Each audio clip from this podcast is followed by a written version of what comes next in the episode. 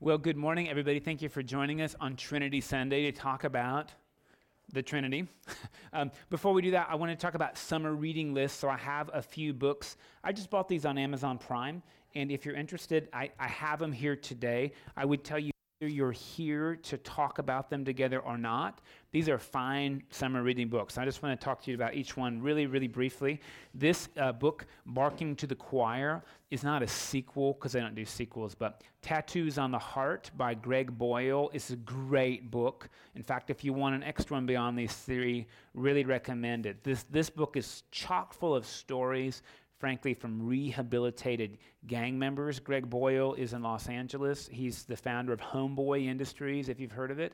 They take um, um, basically gang related ex cons and do meaningful rehabilitation. I mean, uh, really have great results with things like recidivism, people graduating high school, people having a life after being incarcerated in a gang. He's a Jesuit priest, uh, which means he's somehow radically affirmative. So I've got this, this book. We're going to read this one in June.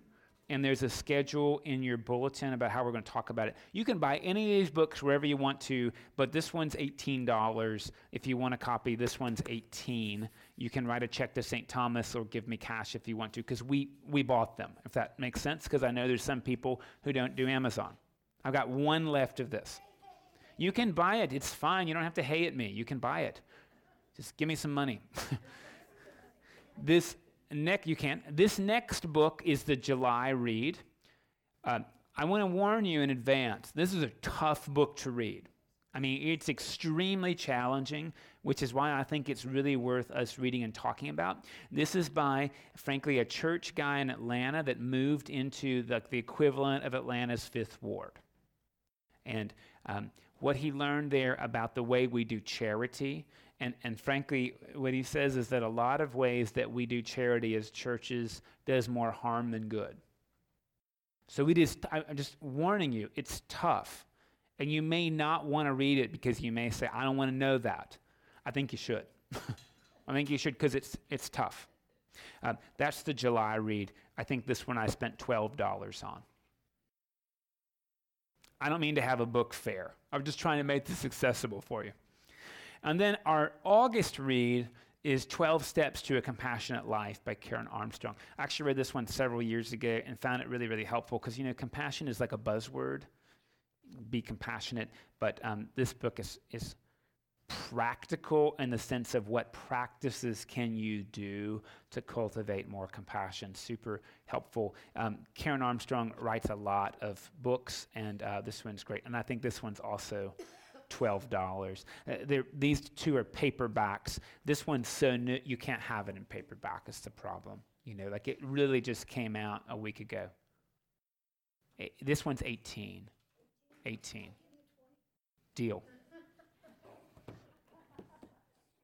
Um, so I, I, hope I hope you enjoy reading these. Or uh, again, whether you're here for discussions or not, I hope you enjoy uh, reading these books as part of your your summer reading. Obviously, I'm I'm joining the discipline, and again, the chapters we'll be talking about are there. We'll have some guiding questions each week, and of course, you'll also have some of your own thoughts and responses, uh, particularly when you read "Barking to the Choir." Wow, it's really it's just really fine. It's really fine. Okay, so that brings us now then to talking about the Trinity. Today is Trinity Sunday. And, um, you know, just to give you a little bit of a history of this, you probably already know. Uh, I put this Dorothy Sayers quote in there. Dorothy Sayers is an English theologian who was writing kind of in the 1960s. And she said, Well, listen, you got the Father incomprehensible, you got the Son incomprehensible, the whole dang thing incomprehensible, right? And we have this strange trajectory that back at the end of the 1700s, one of the probably the most influential Protestant theologian of the 1700s, maybe you've heard of him or not, Friedrich Schleiermacher. He's a German systematic theologian. That means veil maker, in case you were an Schleier, is, a, is like a veil. Um, he, in his systematic theology, put the Trinity in the appendix. That was how important he thought the Trinity was. Um, so we'll do a little bit of an appendectomy, if that's okay, and, and bring this out to talk about. Um, the Trinity, we mentioned this a little bit uh, last week, has been this really difficult thing for us in Christian tradition, particularly when we're talking to our Jewish brothers and sisters and our Islamic brothers and sisters. I mean, just think through that, right? Um, Judaism and uh, Islam, of course, radical monotheists I'm not sure which one is more monotheistic than the other. Probably Islam, to be honest with you. Um, so, as Christianity developed and is in contact with our roots, both our forebears in Judaism and um, sort of spawn of Christianity and Judaism, Islam, this has been a really tough doctrine for us because, frankly, Christians get accused of polytheism. What do you mean there's three personalities. And in general, that sounds a lot like schizophrenia.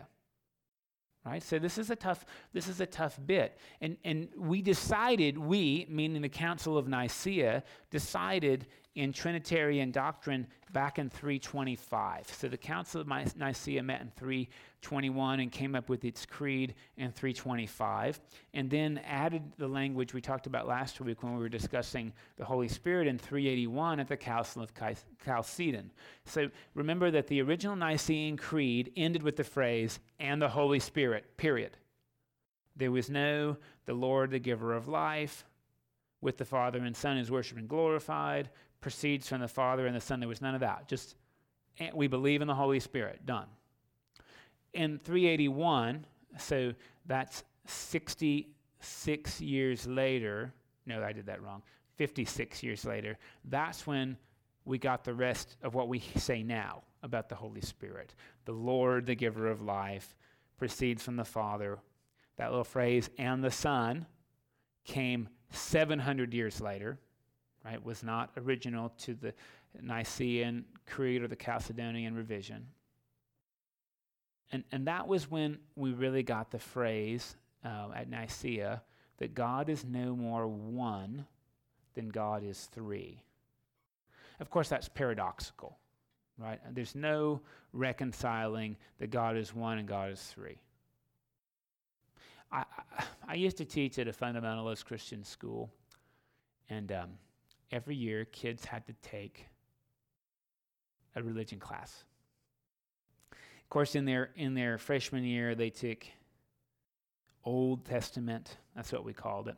And in their sophomore year, they took New Testament.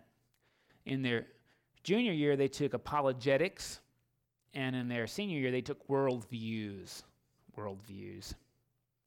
And um, the apologetics teacher said, oh, the Trinity makes a lot of sense mathematically. It's 1 times 1 times 1 equals 1. Now, let me tell you, he did not have a math degree. and I do. And frankly, I think that's ridiculous. So, there, I said it. and I'm the one that got fired, not him. So now you know why. Okay. um, anyway, it's just, it's sort of not, it's sort of not helpful. So, quite honestly, what happened, we talked about this last week, is that the, tr- the idea of a Trinity came from lay people doing a practice, and then theologians theologized it. I told you the same as with the rosary, right? Christians saw Muslims using the bead string to count the 99 names of Allah, and they thought, I want a bead string. so they made up the rosary. They didn't make it up, they adapted it, right? So what happened is, from a, I mean, the long, long tradition is when people got baptized in the early church, they did it in the name of the Father, the Son, and the Holy Spirit. And then theologians had to figure out what that was. What's the Father and the Son and the Holy Spirit? Ah, oh, it's the Trinity. That's what it is. Now, my pad disappeared, but I'm, I'm able to show you in a, in a diagram sort of the earliest um, depiction of this. And, and I do talk about this in the sermon, but not with a diagram. So, I'm hoping that the diagram I draw will be of some help to. I'm just going to draw it on a piece of paper, or actually, probably this paper towel, because that's what I have. And you'll get it it's, it's simply a Venn diagram, and Augustine um, did a lot of writing on it. So Augustine, he's the bishop of Hippo. He, he writes during the fall of Rome when it's sacked by the Vandals. And Augustine um, is the one who puts the Latin writing around this Venn diagram that has been really critical in our understanding of the Trinity. So, so here it is this very simple Venn diagram. It is not a toxic waste symbol, that looks very different. And you see, each circle is a personality of the Trinity. Each one. Father, Son, Spirit. And then what you'll notice then, and this, this is when you hear the word Godhead, I say this in the sermon too, I know. Um, there's the Godhead. Do you see it? then what about these other bits? Well, normally when you see the Trinitarian symbol, they take the circle out and they just show you those overlaps. But that's not good thinking. I want you to know that's actually not good thinking. These overlaps are what the Father and the Spirit have in common that the Son does not have in common with them. Does that make sense what I'm saying? This is a Venn diagram that you learned about when you were in the ninth or uh, the 10th grade. That's when you started using these things. I probably should have brought this into church, except it would just make your eyes glaze over even more. You see, each circle is an entity of the Trinity. So this is God the Father, and God the Son, and God the Holy Spirit. They're their own people. and this is what the Father and Son have in common. But please notice, this isn't the Father. This is what the Father and Son have in common that the Spirit doesn't. This is what the Spirit and the Father have in common that the Son does not have in common with them. So, again, when you see this picture as representing the Trinity, that one is not a good picture because it's showing you Father and Son, but not the Spirit, Son and Father, no, no, Son and Spirit, but not Father. You get what I'm saying? The diagram is really helpful because what it says, it takes this, di- and this probably makes it more confusing, is that the Father has an identity totally different from the Son and the Spirit. There are lots of things about God the Father that, frankly, the Spirit and the Son don't have. That's kind of radical theological thinking, isn't it? It takes very seriously the, the idea, right, that God is three and that God is one. Now, don't get caught up on area. Don't think, oh, the oneness of God is much smaller than the threeness of God. I could draw a better diagram where the areas were equal, right? Actually, I don't know if I could di- draw that diagram, but it's conceivable one could do that. That's really would be the appropriate diagram, is that the area of the Godhead is uh, congruent to the area of each personality. That was the decision in 325, frankly, and it was diagrammatic. And the reason that Augustine said the Father is incomprehensible, the Son is incomprehensible, the Spirit incomprehensible, is that what he's saying is these realities about God's fundamental identity cannot be understood by humanity because they're transcendent. So we have some understanding of God, it's the tip of the iceberg. Does that make sense? It's sort of like this, this game we play where there's, there's like polymaths who can memorize 300 digits of pi. And that's really impressive. But of course, it's nothing because pi is infinite. So if you memorized a billion digits of pi, you don't know anything. do, do you, you, you know what I'm saying? Now, never mind the fact that if you know four digits of pi, your calculations are about just as good as if you know a thousand digits. But never mind that. but you understand what I mean about infinity. No matter how long your line segment is, it's a segment. So no matter how much about God we know, we know nothing. incomprehensible. It's actually pretty, uh, pretty mathematical idea, right? Pretty mathematical. Incomprehensible. That's the idea, right? Um, good theologian akin to Friedrich Schleiermacher in the 1700s said, God is transcendent, our words are not. Right? Our words are not transcendent. Our words convey meaning. So, by definition, anytime we do theology, we're blaspheming because we're limiting God with our words. Well, that's an interesting idea, right? Incomprehensible. So, that's the decision about the Trinity. Now, people have moved away from it, I think.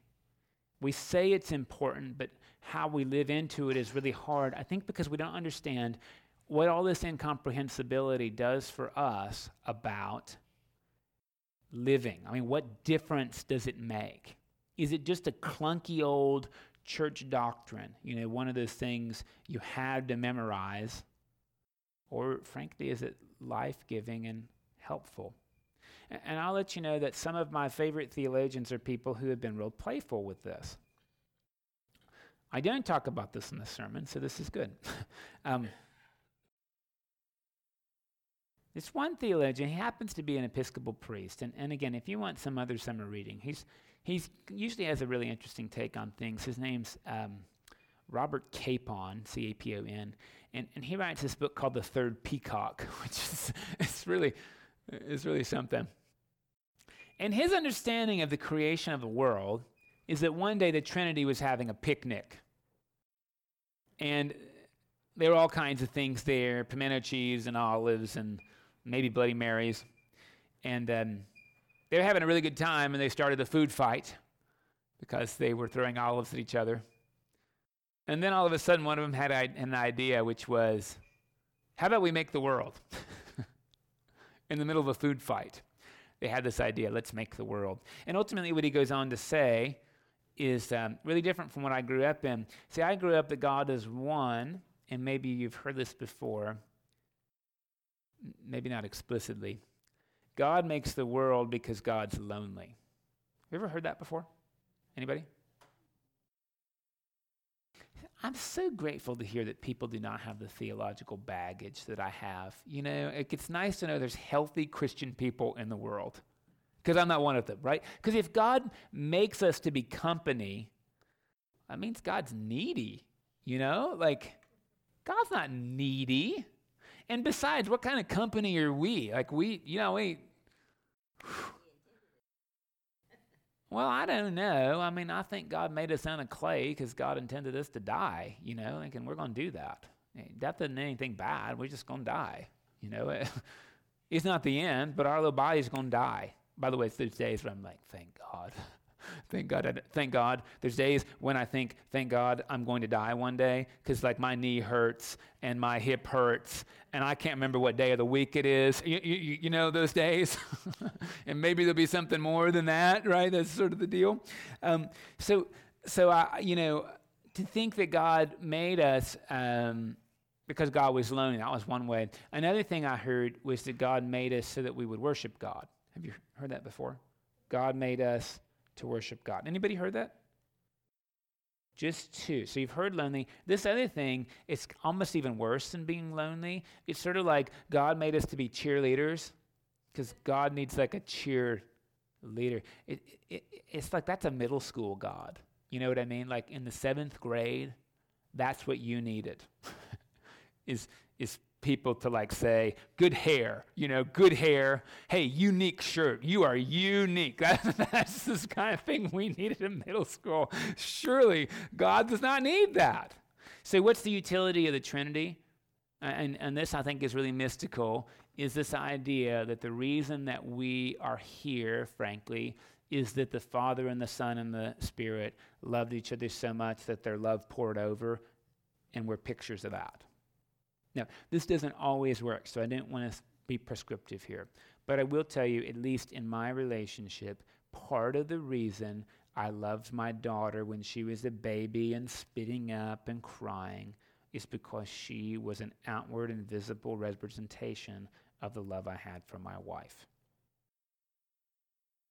I did not need my daughter to worship me or because I was lonely. My daughter is a picture of the love that I had and have for my wife. It doesn't always work like that. It doesn't. And I don't want to be silly about that. But, but I do think that's an interesting way to think about creation. So, so, why did the world come to be? Because the love of God, Father, Son, and Holy Spirit overflowed and made a picture. And every time God looks at us, God sees the love God has for God. It was insightful to think about why it is God, I, I don't know, it's not the answer, it's just a way of thinking, right? Again, we love little babies when they're really not lovable. Let's just be honest, you know. Like throwing up is not cute, and a, a dirty diaper is not cute or sweet it's sweet to take care of those things because who that child represents, right? Hope, the future, and our past. All of those things. And maybe that's insight into God's love for us. I don't know. I find that very, very hopeful. You know, there's another there's an African proverb that says, God created human beings because God thought we might enjoy it. now that's really wonderful, isn't it? It is really wonderful. And, and, and that's some thought into Trinitarian theology, right? Why would God think we would enjoy it? Because God enjoys being and being with one another. And, and you know, I think the great thing about the Trinity is it says that communities are not just a nice idea, God is community. That's God's character. Father, Son, and Holy Spirit are all different and they're one. And God is unity and difference. And that's why community is so important. It's not a nice idea, it's God. So, in that sense, right, being in community is sacramental. When we live in a community, we are participating in God's very character. I have been to Eucharist that was not sacramental, as in, not everybody was included, or I wasn't included, right? So that can go either way. I have been in communities where some people were included and other people were put up with. Not sacramental. You, you, you, you see what I mean? These things work when they flow from God, and inclusion is not at anybody's expense. I mean, imagine this life that we lived in middle school, frankly, where it was all about the Father and the Son teamed up because the Spirit wasn't like them that way. You lived in that before? We, we do this all the time at work. Uh, the, the, these, especially at work, sometimes we do it in families. Maybe you've heard of this before. It's called triangulation. You've heard of triangulation? It's kind of a corporate buzzword, right? And that's where A has a problem with B. So instead of going to B, what they do is they go to C and say, B is a jerk. and now A and C are brought together closer by their mutual hatred of B. it's called a triangle, right? And what, what C should say is, go talk to B. Leave me alone. Love you, A, but not because of what you got to do with B. So if God doesn't work like that, then what that means is the Trinity has this really great geometric ideal called equilateral triangle. the distance between the Father and the Son is the same between the Son and the Spirit, right? They don't ever stretch. The triangle never becomes isosceles or, uh, or scalene or any of that business. And of course, that's not just a neat fact about God, that's the kind of people and communities that God asks us to participate in. I think that's pretty neat myself. Darn hard, don't you think? Darn hard. Really hard at work. Because when you have a supervisor you don't always feel like you can tell them what you're concerned about. Quite honestly, they have more power than you do, and there's a lot at stake. The way I was parented, and honestly, the way I parent, and of course, this is true, I have more power than my child does. My parents made it very clear that they had more power than I do. With my teenager, I've tried the tactic of making that clear. It did not work. it doesn't mean I don't use it still, but I say, I'm an adult, you're a kid. You know, that just, it seems like that would work so well. And it's just really embittering because that's triangulation. You know, it is. It's, it's hierarchicalization of the relationship. Look, we all know that parents have more power, you know, so to remind it is like just, I don't know why. I just feel like that should be so helpful. Has that ever worked for you guys? Gosh, yeah, no, it doesn't work for Emery already. She's already figured that out. Now, listen, it sometimes is expedient, but it doesn't really work. You, you know what I mean? It can get me some results. However, the aftermath of those results, good Lord, you know, and, and this is why I think my like people like my poor mother, and I see this, she's like, why are you an Episcopalian? What did I do wrong? And of course, the answer is you did everything right, and that's why I'm an Episcopalian, and you should come join the conspiracy, you know? yeah, you know, it's so funny how we perceive that, isn't it? Right? So to think about, again, like how, how, because the word community doesn't mean the same thing to everybody. You, you know, I've been in very exclusive communities, and that can't be who the Trinity is. Because the Godhead, the Godhead is about real community and real inclusion. I think sometimes we talk about these theological models and we kind of get bent out of shape because, you know, nobody wants to be, um, the real word is heterodox, which means um,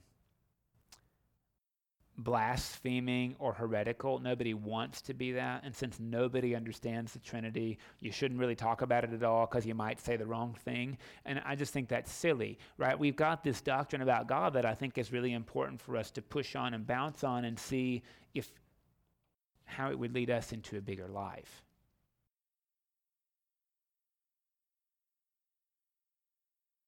So, once upon a time, I wrote this Trinitarian paper about shame, guilt, and the crucifixion. it's going to sound really heretical, but um, it made me decide I didn't want to be a professor of Old Testament studies anymore because um, that was boring and this was really fun for me. So can I, can, I, can I tell you about this? This is a way I think that we can, we can push on things a little bit. So we use these words, shame and guilt, almost interchangeably. It's helpful to have a good definition of these psychologically. So in general, when we talk about shame psychologically, shame is a feeling that there's a failure in myself. That is, there is something wrong with me. Guilt is a feeling that I've made a bad choice. Sometimes psychologically, guilt means a fear of punishment because we understand when, when we're thinking linearly, right? Actions have consequences. I made a bad decision. There will be bad consequences. Now, with those two definitions in mind, guilt's a fear of punishment, shame is a feeling of failure in the self, becomes really important, and Brene Brown supports this work, right? That we never think that shame is an appropriate way to teach people, because it's not. Shame does not work. In fact, um, all the studies, and, and Brene Brown cites these very well, say that people who are shame prone, right, that is, they feel like there's something wrong with them, tend to be people with drug addictions, alcohol abuse, uh, and poor educational and work performance. Because when you feel there's something wrong with you, you can't change your actions, you're bad. You don't have power in yourself to do anything different. And so, actually, what happens for people who are shame prone is that they blame other people. In this feeling of utter badness, what they say is it's your fault. You ever known a blamer? I don't mean someone who blames a little bit. It's never their fault. I want to tell you the reason they do that is because it is always their fault. And they can't live that way. Does, does that make sense what I'm saying? The reason they blame is because they can't live with how they really feel, which is that it's always them. Guilt, interestingly enough, people who are guilt prone tend to be perfectionists. because um, perfectionism is based on the idea that even though I didn't do it right, I can try better next time. Now, I want you to know perfectionism is about as, as, as sick as alcoholism. In fact, they often go together. Different kinds of addiction go together, spoken from a perfectionist whose mother is a perfectionist. Of course, the deal is perfectionism is socially tolerated. In fact, we almost encourage it because it gets results. Alcohol use, uh, alcoholism not socially to- tolerated, right? Because it has symptoms we won't accept socially, you, you know? It impairs your performance. So guilt prone people actually tend to do very well. They're like valedictorians. That's one of those. They're like those summa cum laude, magna cum laude people. They're the people who work those 60 hour work weeks at their 20 hour a week job, right? So what they do is they work overtime for part time pay. That's how we call that, right? In general, you know, when you work in the service world, you work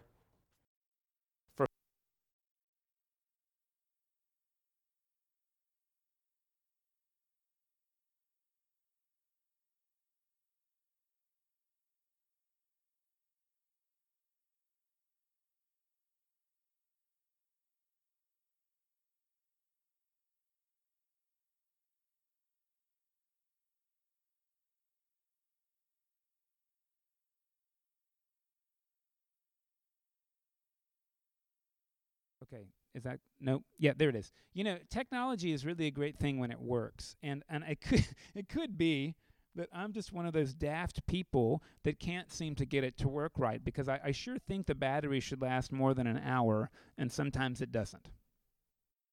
Okay, so this is okay. You can hear this one now.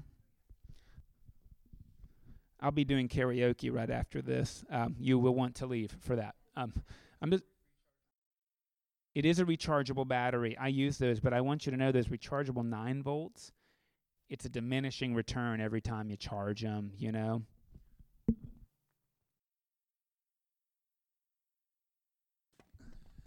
Okay, there we go. Uh, it's just important to be able to sit, it is.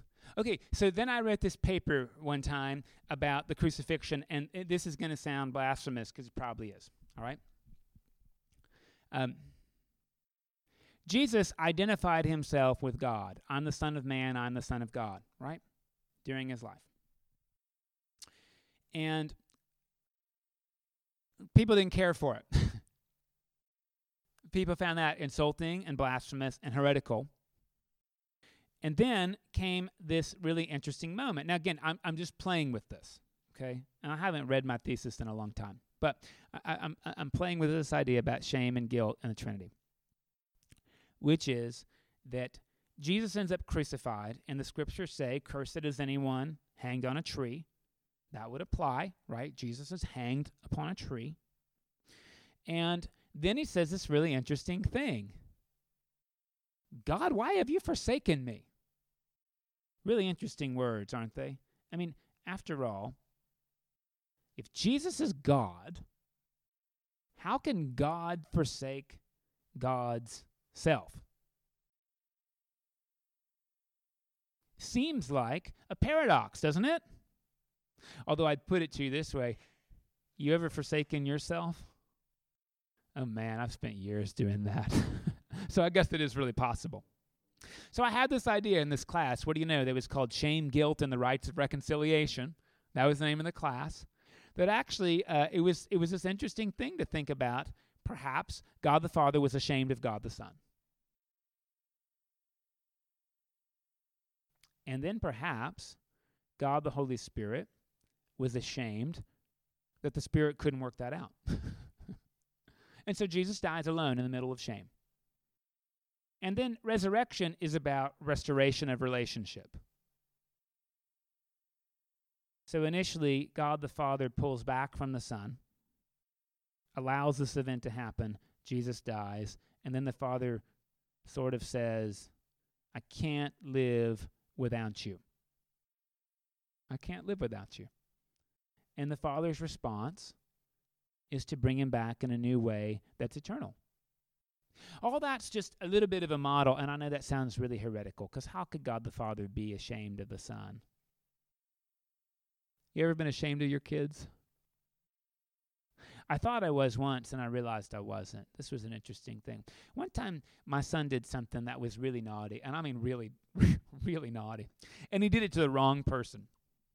Let me tell you, the, the person who was like trying to blackmail me and came by and said to me something like, Oh, you know, I would really hate for this to get out because I know it would be really embarrassing for your church community. And I had this moment of, I'm going to call this revelation where I said, There is nothing my son can do to embarrass me. I'm not embarrassed of my son at all. I'm disappointed, but I'm not embarrassed. And my church won't be embarrassed either. So get off my lawn. it was this really helpful parenting moment. Um, I don't know if that made sense. Yeah, again, uh, and then five minutes later, I went back to being a junk parent. But, but for that five minutes, I was super good, you know. And um, and obviously, God is probably like that. But I think it's helpful to think about. Hey, when we think about these events where Jesus says, I, I mean, I feel abandoned. What's that like in the Trinity? You know, what's that like? And and uh, you know, it, it forces me to think to that, that when we think about the Trinity, you know, and particularly about the incarnation, I mean, I've felt abandoned by people who didn't actually abandon me. Do you, do you know what I'm saying? I've felt isolated from people who had no intention of isolating me. That that ever happened? By the way, I've done that in my marriage quite a bit. right? We've we've felt isolated by the other person even though we weren't. So I wonder if the Trinity gets to enjoy that fact of life.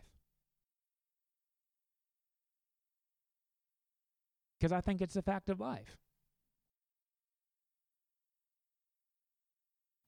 Um, I don't know if you have any response to that. I mean, I don't know if that sounds too icky or weird.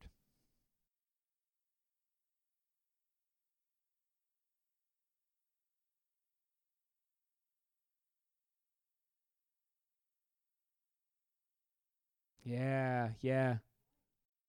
Or I was just being playful in definition. Uh, I, I, I would imagine, think about it, shame as a feeling of failure in yourself. Okay? So Jesus spends three years trying to expand under thinking, un- understanding about where God is and who God is, and he ends up on a cross.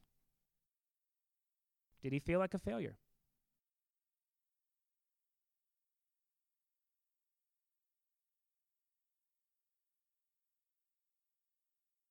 Feeling a failure in the self. That's the definition of shame. Did Jesus feel like he failed? Because of himself. I don't know the answer, right? What I want to say is it doesn't have to be the right answer for us to think about it, though. To think within the model of what this is doing. I'm not trying to make a doctrine here for the church. I'm not. I, am trying to play with the doctrine to see if we can get more meaning and insight out of it.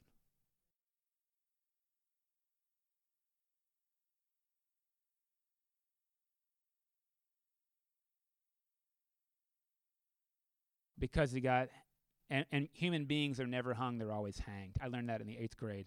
I don't know if that's right, but, but I think it's right in English. Because he was hanged upon cross. I don't know if he was ashamed or not, Kathy. I don't know the answer to that. I don't. But I think it's fun to pretend. The reason I think it's fun to pretend is I don't just have guilt feelings, I have shame feelings. Some of y'all are shameless, which is not a good thing culturally, is it? Right? Uh, it's not a good thing. Uh, some people are guiltless, they're guiltless. Do you know what we call those people? Sociopaths. Uh, no, I mean it. That's what we call those people who have no shame or guilt sensibility. at All they're called sociopaths. But I wonder if if God the Father again felt like, oh my God, like my son is dying on a cross. Maybe I did something wrong. Or the Holy Spirit. I, I mean, I don't know. And of course, there's this really important question Does God even have feelings? Some people say, well, yeah, because the Bible says God gets angry. But we wrote the Bible, God didn't write it. I mean, it's just important, right?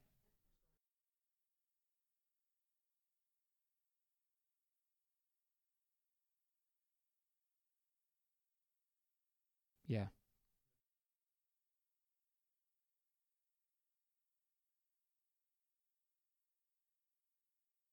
Well, I think Nicaea, Council of Toledo, Council of Chalcedon all say Jesus being in a body didn't change anything. The circles have to always be, they can never change. Like this eternal nature of God to be these three circles that overlap in the middle called the Godhead.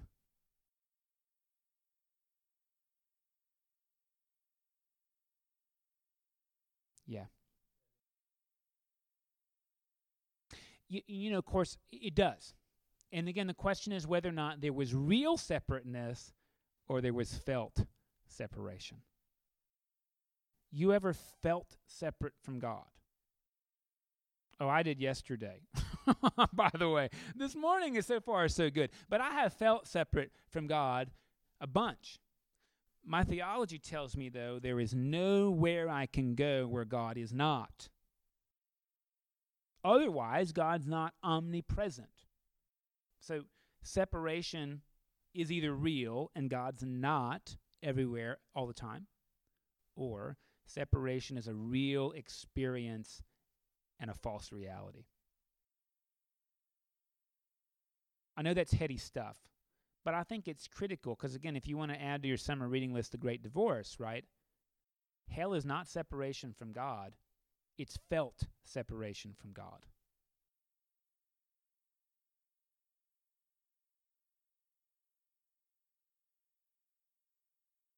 Man, wouldn't it be amazing if even God felt separated from God? Geez, there'd be hope for me. Uh, that's why I'm pushing on it, right? Playfully. But if even God has feelings of loneliness and isolation within God's own self, because I have those feelings. I mean, I just have those feelings all the time, you know? Doesn't mean I trust them. often I choose to trust those feelings. I don't always. I know better, but I have them. I have them. I think so. Again, it's incomprehensible, so so why not play with it? Knowing that we'll never get it right, that's fine, but let's just play with it a little bit, you know?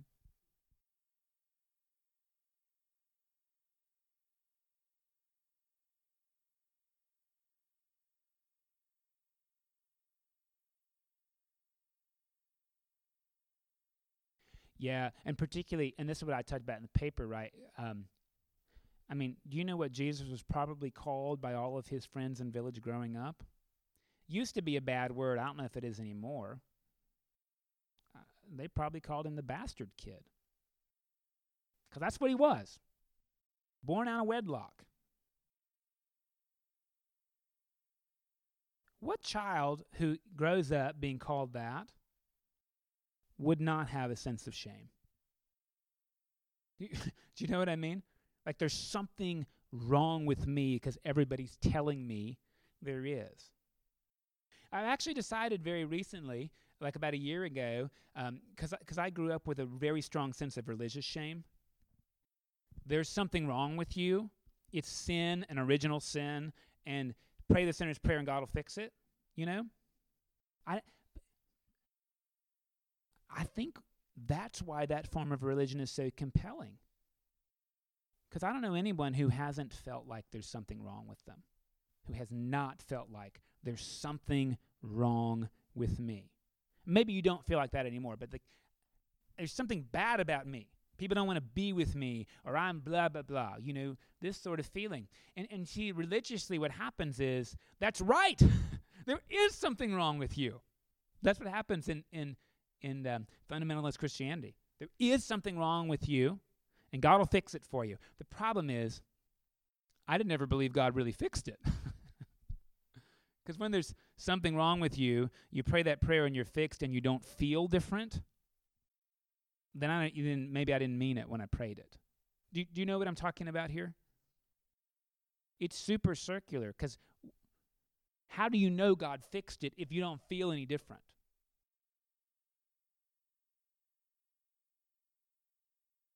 Welcome to the Episcopal Church where we don't worry about that.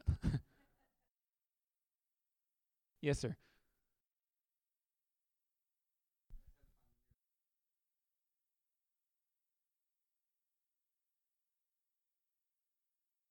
Oh, the Muslim faith?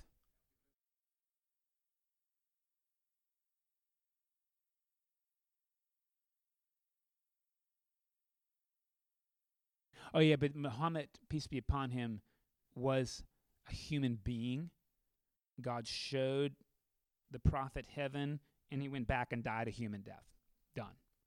And keep in mind, the prophet had performed one miracle only one miracle his whole life. Do you know what it was? The only miracle the prophet performed was to recite the Quran. He didn't raise anybody from the dead, he didn't heal any sick people. All he did was recite. He was illiterate, you know. The prophet was illiterate. And yet, he and I've had friends who are total secular people who have learned Arabic. They did Arabic studies degrees, and they said, "Oh, it's fine, right? The Quran is fine verse. I mean, it's it's this, it's like the William Tyndale Bible, not the King James Bible. That's that used the Wyndham, the William Tyndale language. You know, William Tyndale was before King James. Yea, that I walk to the valley of the shadow of death. That still becomes really important because it's just fine English. you know, like kind of at its best. That's the Quran's like that. And it wasn't the prophet's idea. Uh, the archangel Jibril, whom we call Gabriel, whispered it into his ear. So the prophet was simply a mouthpiece for God.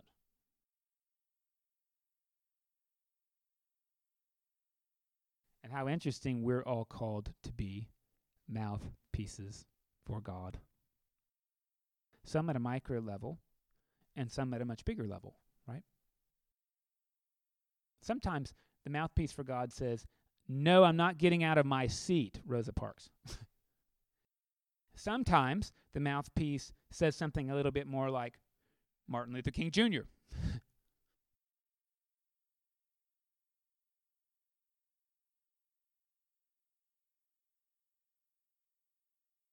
I think what I want to push on really hard though is, is again, if you were there for the sermon, I don't want to over push it, is that I have this failure of imagination that thinks that the Trinity, I mean, I've thought this most of my life, they're just so similar. You know, like the Father and the Son and the Holy Spirit are so similar. And that doesn't have to be the case. I mean, they could be radically different entities. In fact, it'd probably be better if they are. You know, it just would be better. Because three people that are real similar getting along is ordinary, don't you think? But church is about extraordinary stuff, right? I do ordinary stuff in my house. but we're supposed to do extraordinary stuff, which is like people with irreconcilable differences being reconciled. And that is, it doesn't mean their differences are reconciled, it means they are. A really interesting idea. I don't really know how it works. Which means it's probably right. I mean, that's kind of my that's kind of my criterion for judgment, right? If I don't know how to do it because it's that good, then it's probably right.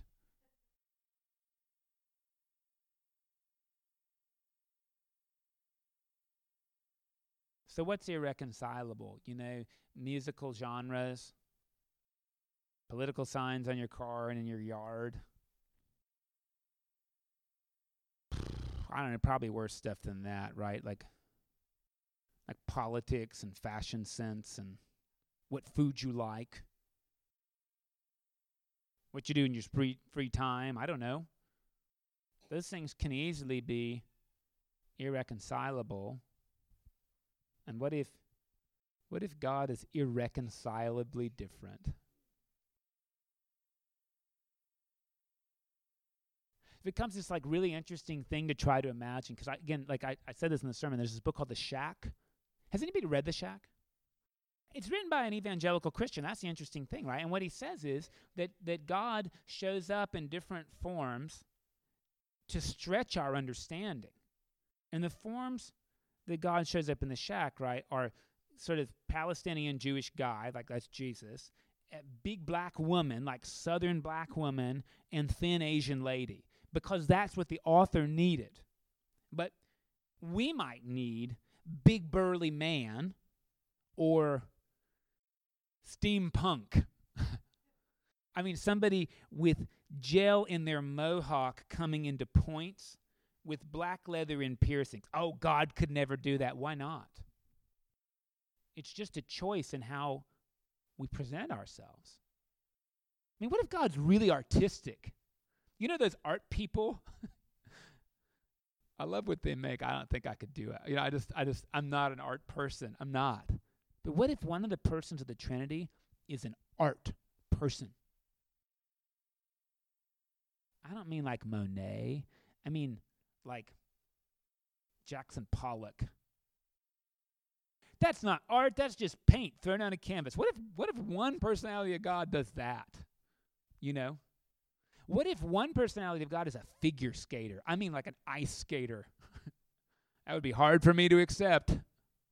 What would be hard for you? What would be hard for you? And then could you imagine God being like that? I mean, I think that's the opportunity. Particularly if you could imagine God the Father having that hard thing for you and God the Son having that easy thing for you and then being unified.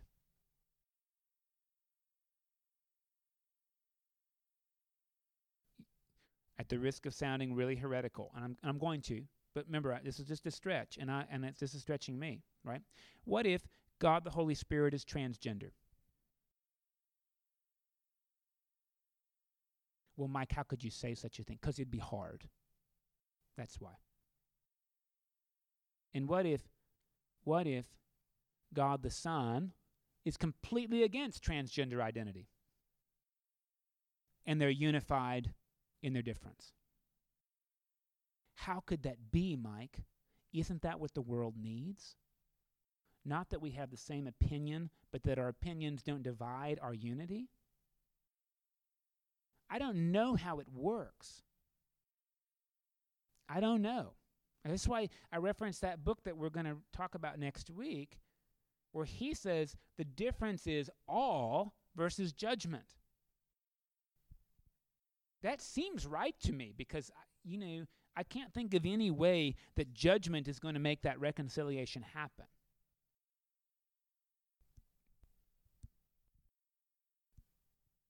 I'm not saying God's like that. I'm saying our imagination exists, I think, so that God can be bigger than we settle for. Which means we can be bigger than we settle for. Any other thoughts?